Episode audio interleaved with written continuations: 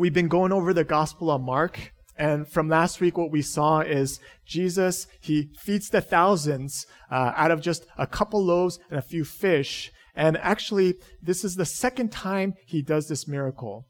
So he's kind of plagiarizing himself. And what we realize about why he does something, uh, something like this is because of how easily we forget God in our own lives. We're prone to forget. And so you would think that the second time that Jesus does this miracle, the disciples would finally start to understand. Well, let's see what happens here. Uh, our passage today comes from Mark chapter 8, verse 14 through 26. And for those of you who are able, can you please stand and rise with me for the reading of God's word today? These are God's holy, inspired, and life giving words. Let's give them our full attention today. Now they had forgotten, surprise, surprise, to bring bread, and they had only one loaf with them in the boat. And he cautioned them, saying, Watch out, beware of the leaven of the Pharisees and the leaven of Herod. And they began discussing with one another the fact that they had no bread. And Jesus, aware of this, said to them, Why are you discussing the fact that you have no bread? Do you not yet perceive or understand? Are your hearts hardened? Have you, having eyes, do you not see? And ears, do you not hear? And do you not remember? When I broke the five loaves of the five thousand, how many basketful of broken pieces did you take up? And they said to him, Twelve. And the seven for the four thousand, how many baskets full of broken pieces did you take up? And they said to him, Seven. And he said to them, Do you not yet understand? And they came to Bethsaida, and some people brought to him a blind man and begged him to touch him. And he took the blind man by the hand and led him out of the village. And when he had spit on his eyes and laid his hands on him, he asked him, Do you see anything? And he looked up and said, I see men, but they, are wa- they look like trees walking. Then Jesus laid his hands on his eyes again, and he opened his eyes. His sight was restored, and he saw everything clearly. And he sent him to his home, saying, Do not even enter the village. Amen. Thus goes the reading of God's word. May He continue to bless it for us as the grass withers and the flowers fall, but the word of our God endures forever. Friends, please be seated. Would you join your hearts with mine in a quick word of prayer?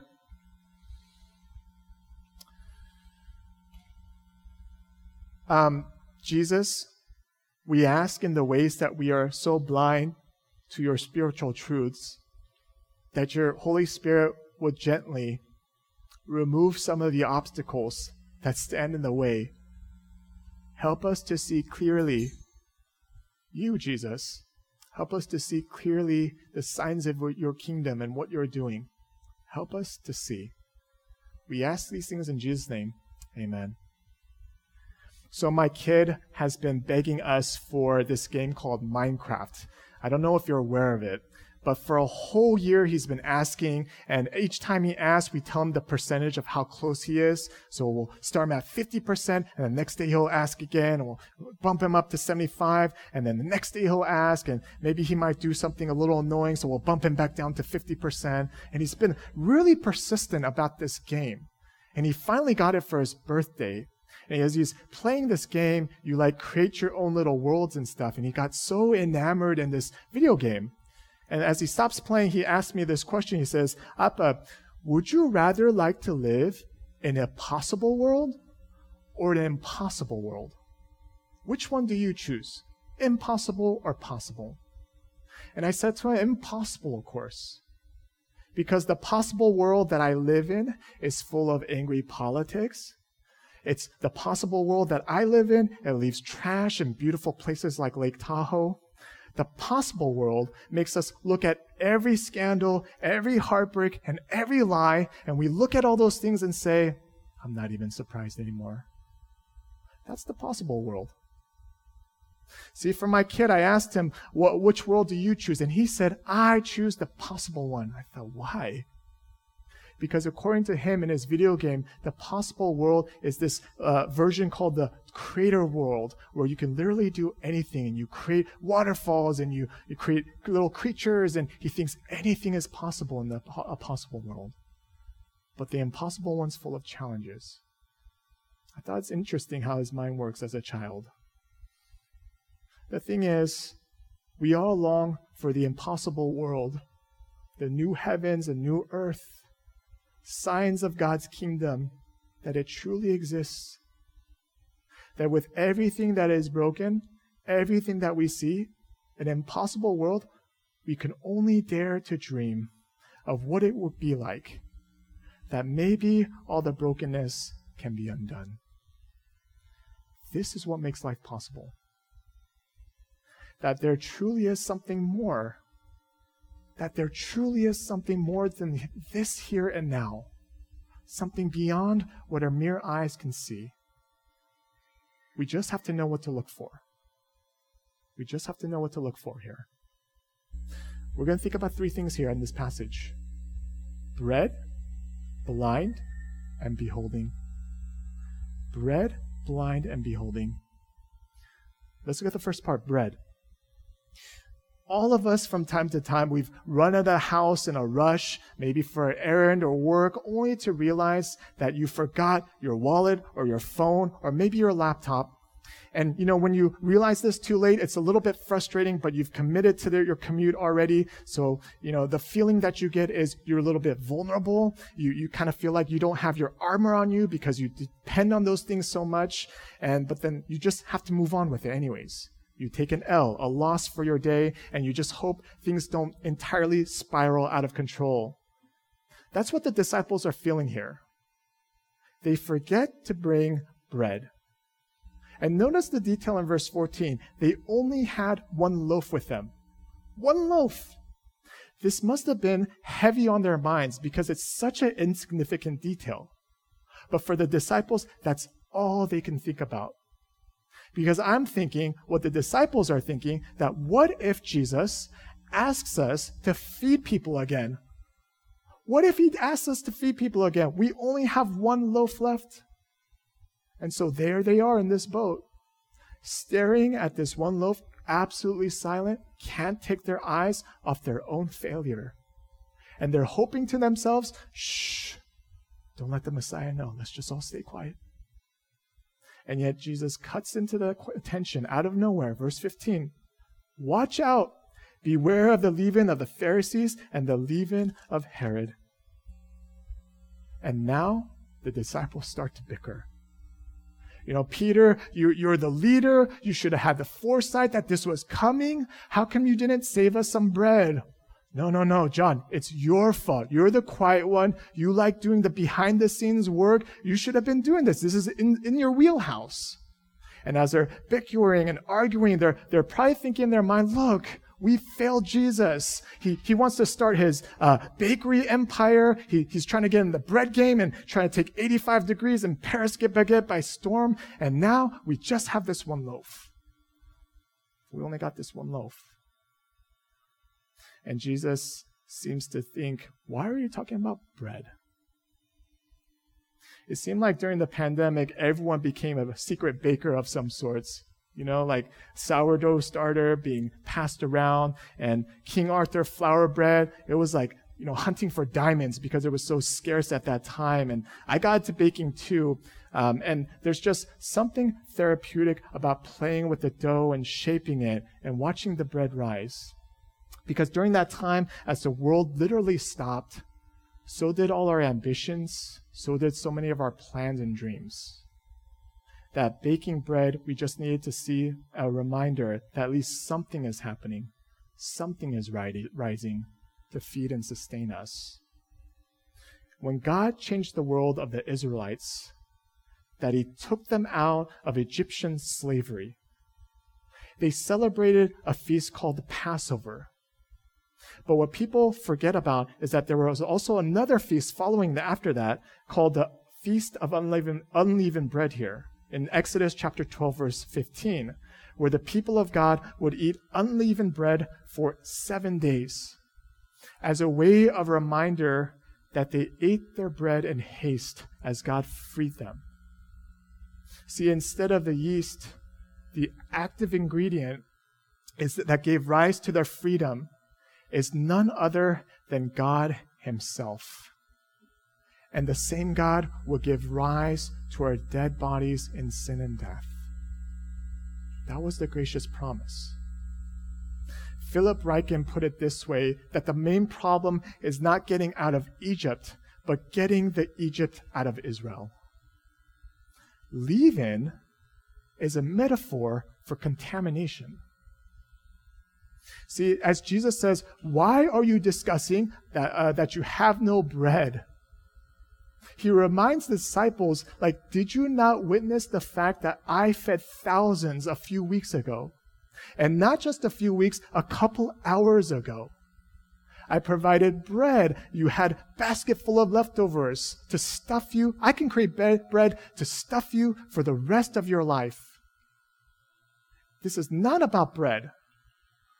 But in, you have to pay attention to because it's all about influence. What's influencing you? See, the leaven of the Pharisees, they demanded a sign, meaning, unless God showed up in a certain way on our terms, then we won't believe in him.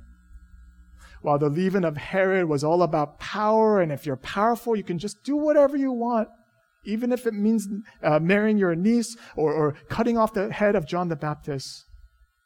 That's what that represented, leaven of Herod. I was sharing with a good friend of mine how I really love Costco buttered croissants. I don't know if you guys are a fan either. But for $5, you get 12 of those babies.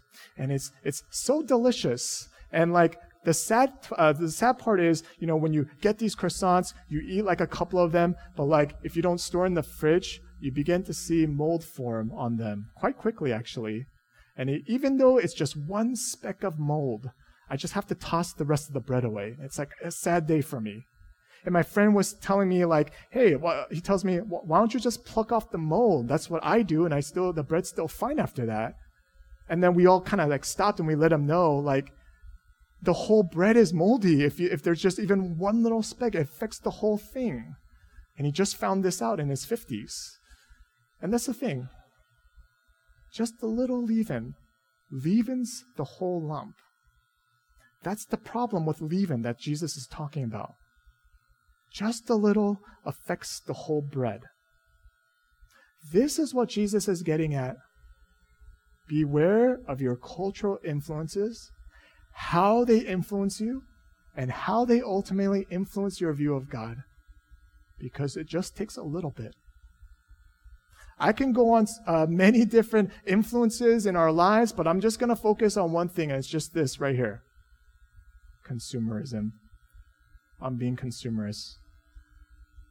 On average, the average American spends $444 a year buying things while they're intoxicated. It's called drunk shopping. It's a $45 billion industry, right? Because you need to be buzzed to buy Crocs and stuff like that, right? No, no, offense, I, I, I like Crocs too. We're mindlessly buying things. It's gotten to the point where the Worldwide Fund for Nature found out that the average person also consumes about five grams of plastic every week. Five grams every week. To give you a comparison of what that is, one credit card one credit card we consume a week because of our consumer ways. We're literally poisoning ourselves with what we consume. It just takes a little leaven. Church is no different. Back when I was doing youth ministry, there's this uh, one kid after service, he'd complain how there was no food that one Sunday, and he'd be so, uh, you know, kind of like over dramatic about it. And, you know, it, it, affects the whole entire group. And he's saying, oh, there's no food, there's no food. And then one of the seniors kind of like lovingly came by and grabbed him around the uh, neck with his arms, and he lovingly told him, we don't come to church for food, we come to church for God. It was such a great lesson, I feel like, in front of my eyes. But that's what consumerism can do. A little leaven affects the whole lump. And the only way to get rid of such influences, the bad leaven, is only when we consume the Word of God daily, as our daily bread. It's the only way to help us. from becoming blind. Second point here. If I'm honest about, and if I'm honest about Jesus' situation right here, um, I will be incredibly frustrated. I think we all would be. Like the fact that the disciples still don't get it. It's like teaching the blind how to see color. And on this note, Jesus meets a man that perfectly sums up the spiritual state of his disciples. Because in verse 22, you read that they brought to him a man who was blind and begged him, Jesus, to touch him. The thing about blindness back then in the Old Testament, or the, yeah, the, the thing about blindness back then is that it was considered the ultimate disaster because you literally had to depend on the mercy of someone else for everything in your life. You had to depend on every, uh, the mercy of someone for everything in your life. And in the Old Testament, Levitical law said, it specified caring for the blind in your community because that's how hopeless of a situation it was. And in the Old Testament itself, there's no miracle ever recorded about the blind receiving their sight. It's never been done before. It is a hopeless situation. Yet here is this blind man at the mercy of Jesus' hands, who follows him out to a, a, a place away from the crowd, like a little child holding a parent's hand. My daughter had this scary dream, and she said this giant foot followed her into the bathroom. And ever since then, she can't be in a room, in, in, in any room by herself. She's always got to have mom or dad with her. And like in the bathroom, especially, she's got to see that we're in the doorway. Or like when we're going downstairs, she'll tug onto our shirts to make sure that we don't take off. And the thing is, at first I thought it was kind of cute, but, but now it's a little much, you know, the cleanliness. But I realized the cleanliness is exactly how we're supposed to be to depend on God wholeheartedly, like a little child clinging. That's what we're called to do.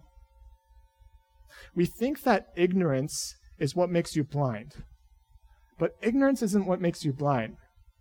It's when your sense of mystery disappears. That's when you become blind.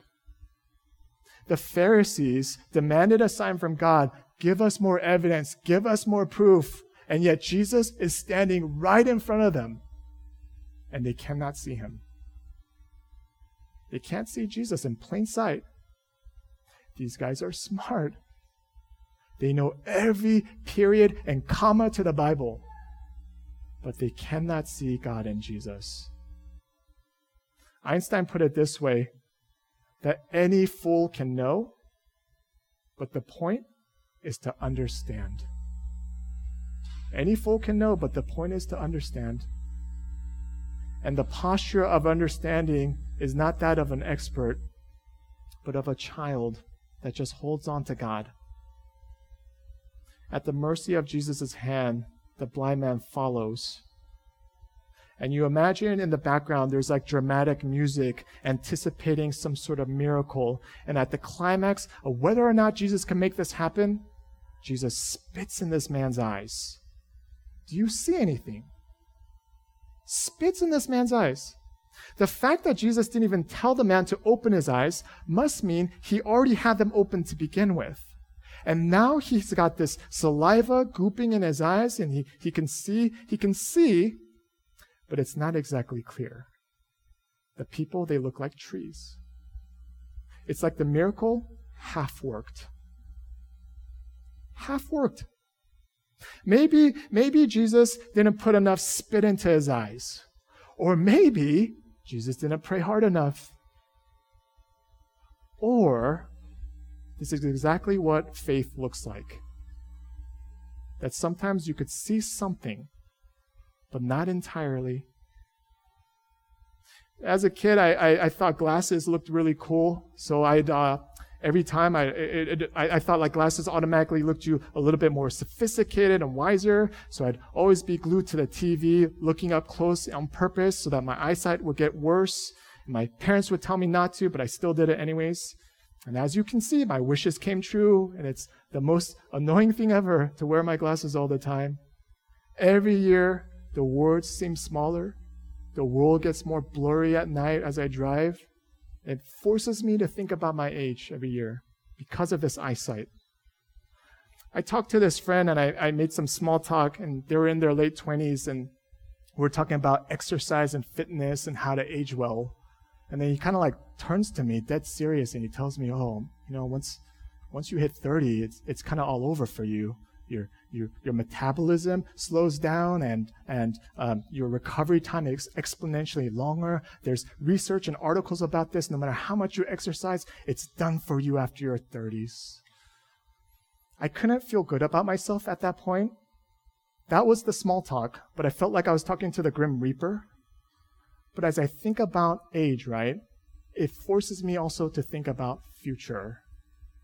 Like what's in there in it for me in the future, if this is, you know, just kind of like um, the trajectory I'm going in.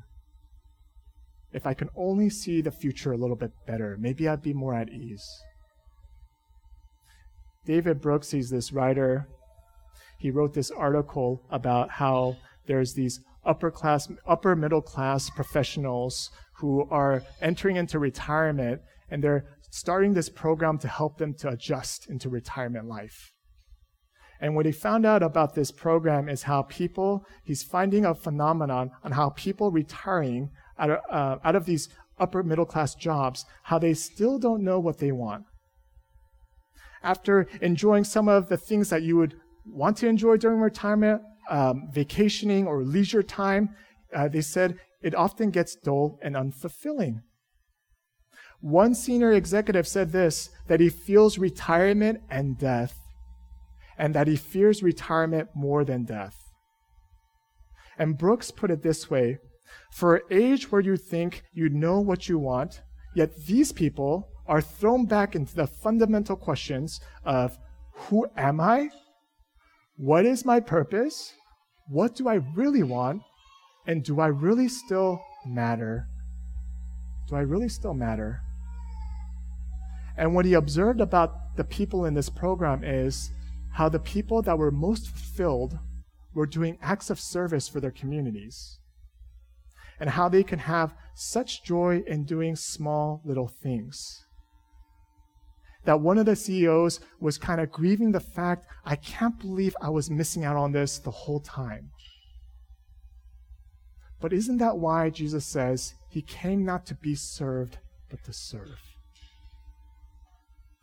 Because out of everyone that I am curious about, was Jesus not worried about his 30s?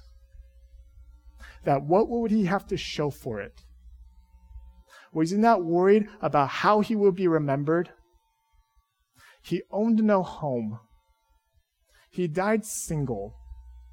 He didn't accumulate great wealth. And yet, how is it that this man has outjoyed the entire universe? Maybe perhaps he's not crazy. Maybe perhaps he beholds something far better, far more than just our mere mortal eyes can behold. He sees the new heavens. And that's what he wants us to behold together. Which brings us to the last point here beholding.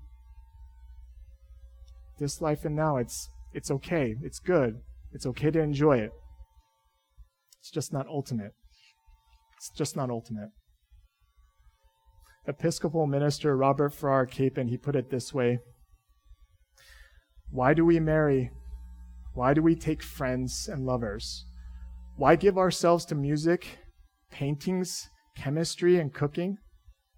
Out of the simple delight and the resident goodness of creation, of course, but out of more than that, too. Half, half Earth's gorgeousness lies hidden in the glimpse in the glimpse city it longs to become. End quote. I love that quote. It's about beholding heaven, treasuring that in our lives.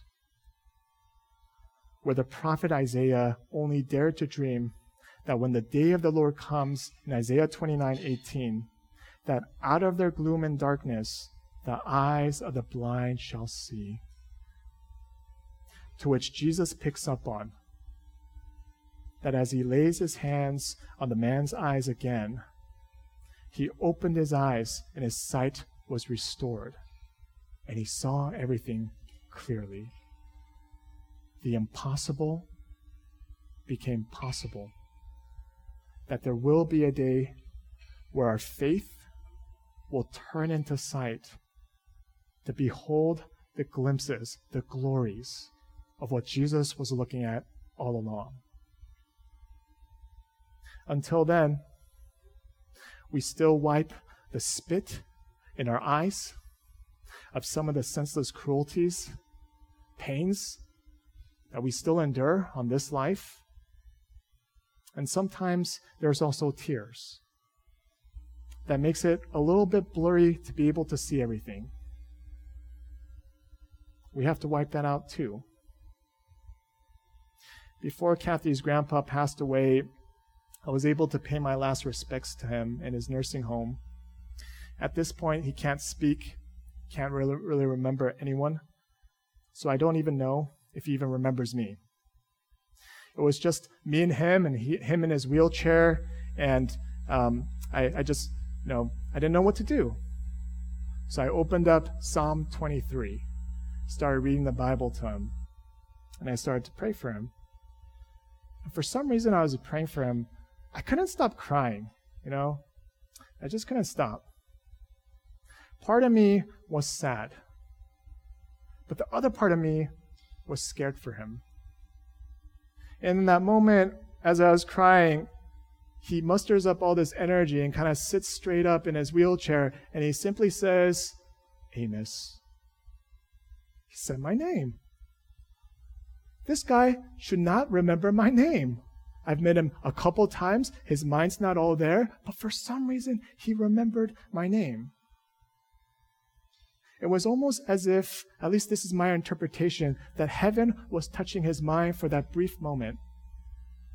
And that he just wanted to let me know Amos, I'm going to be okay. And so are you. So are you. That no matter how blurry your vision in this world may be about God, about what He's doing in your life, and you just can't understand anything that He's doing, there's a gentle hand being placed upon you, letting you know that even though you can't understand, can't see everything, all you have to know is this you'll be okay. Because with his other hands, Jesus places them on the cross. They're bloodied because he is uh, because as we're prone to shut the door of the possibility that something like heaven could even exist it's impossible and we want to shut the door on god so desperately. And yet here is jesus uh, with his hands placing them in the way to making sure the door is still kept open for us. The new heavens and new earth. That jesus refuses to shut those doors completely. That he wedges his hands in on the cosmic doors of hope so that you can finally, one day, one day, see what he was talking about all along. And it's for that sheer fact life is made possible. Pray with me.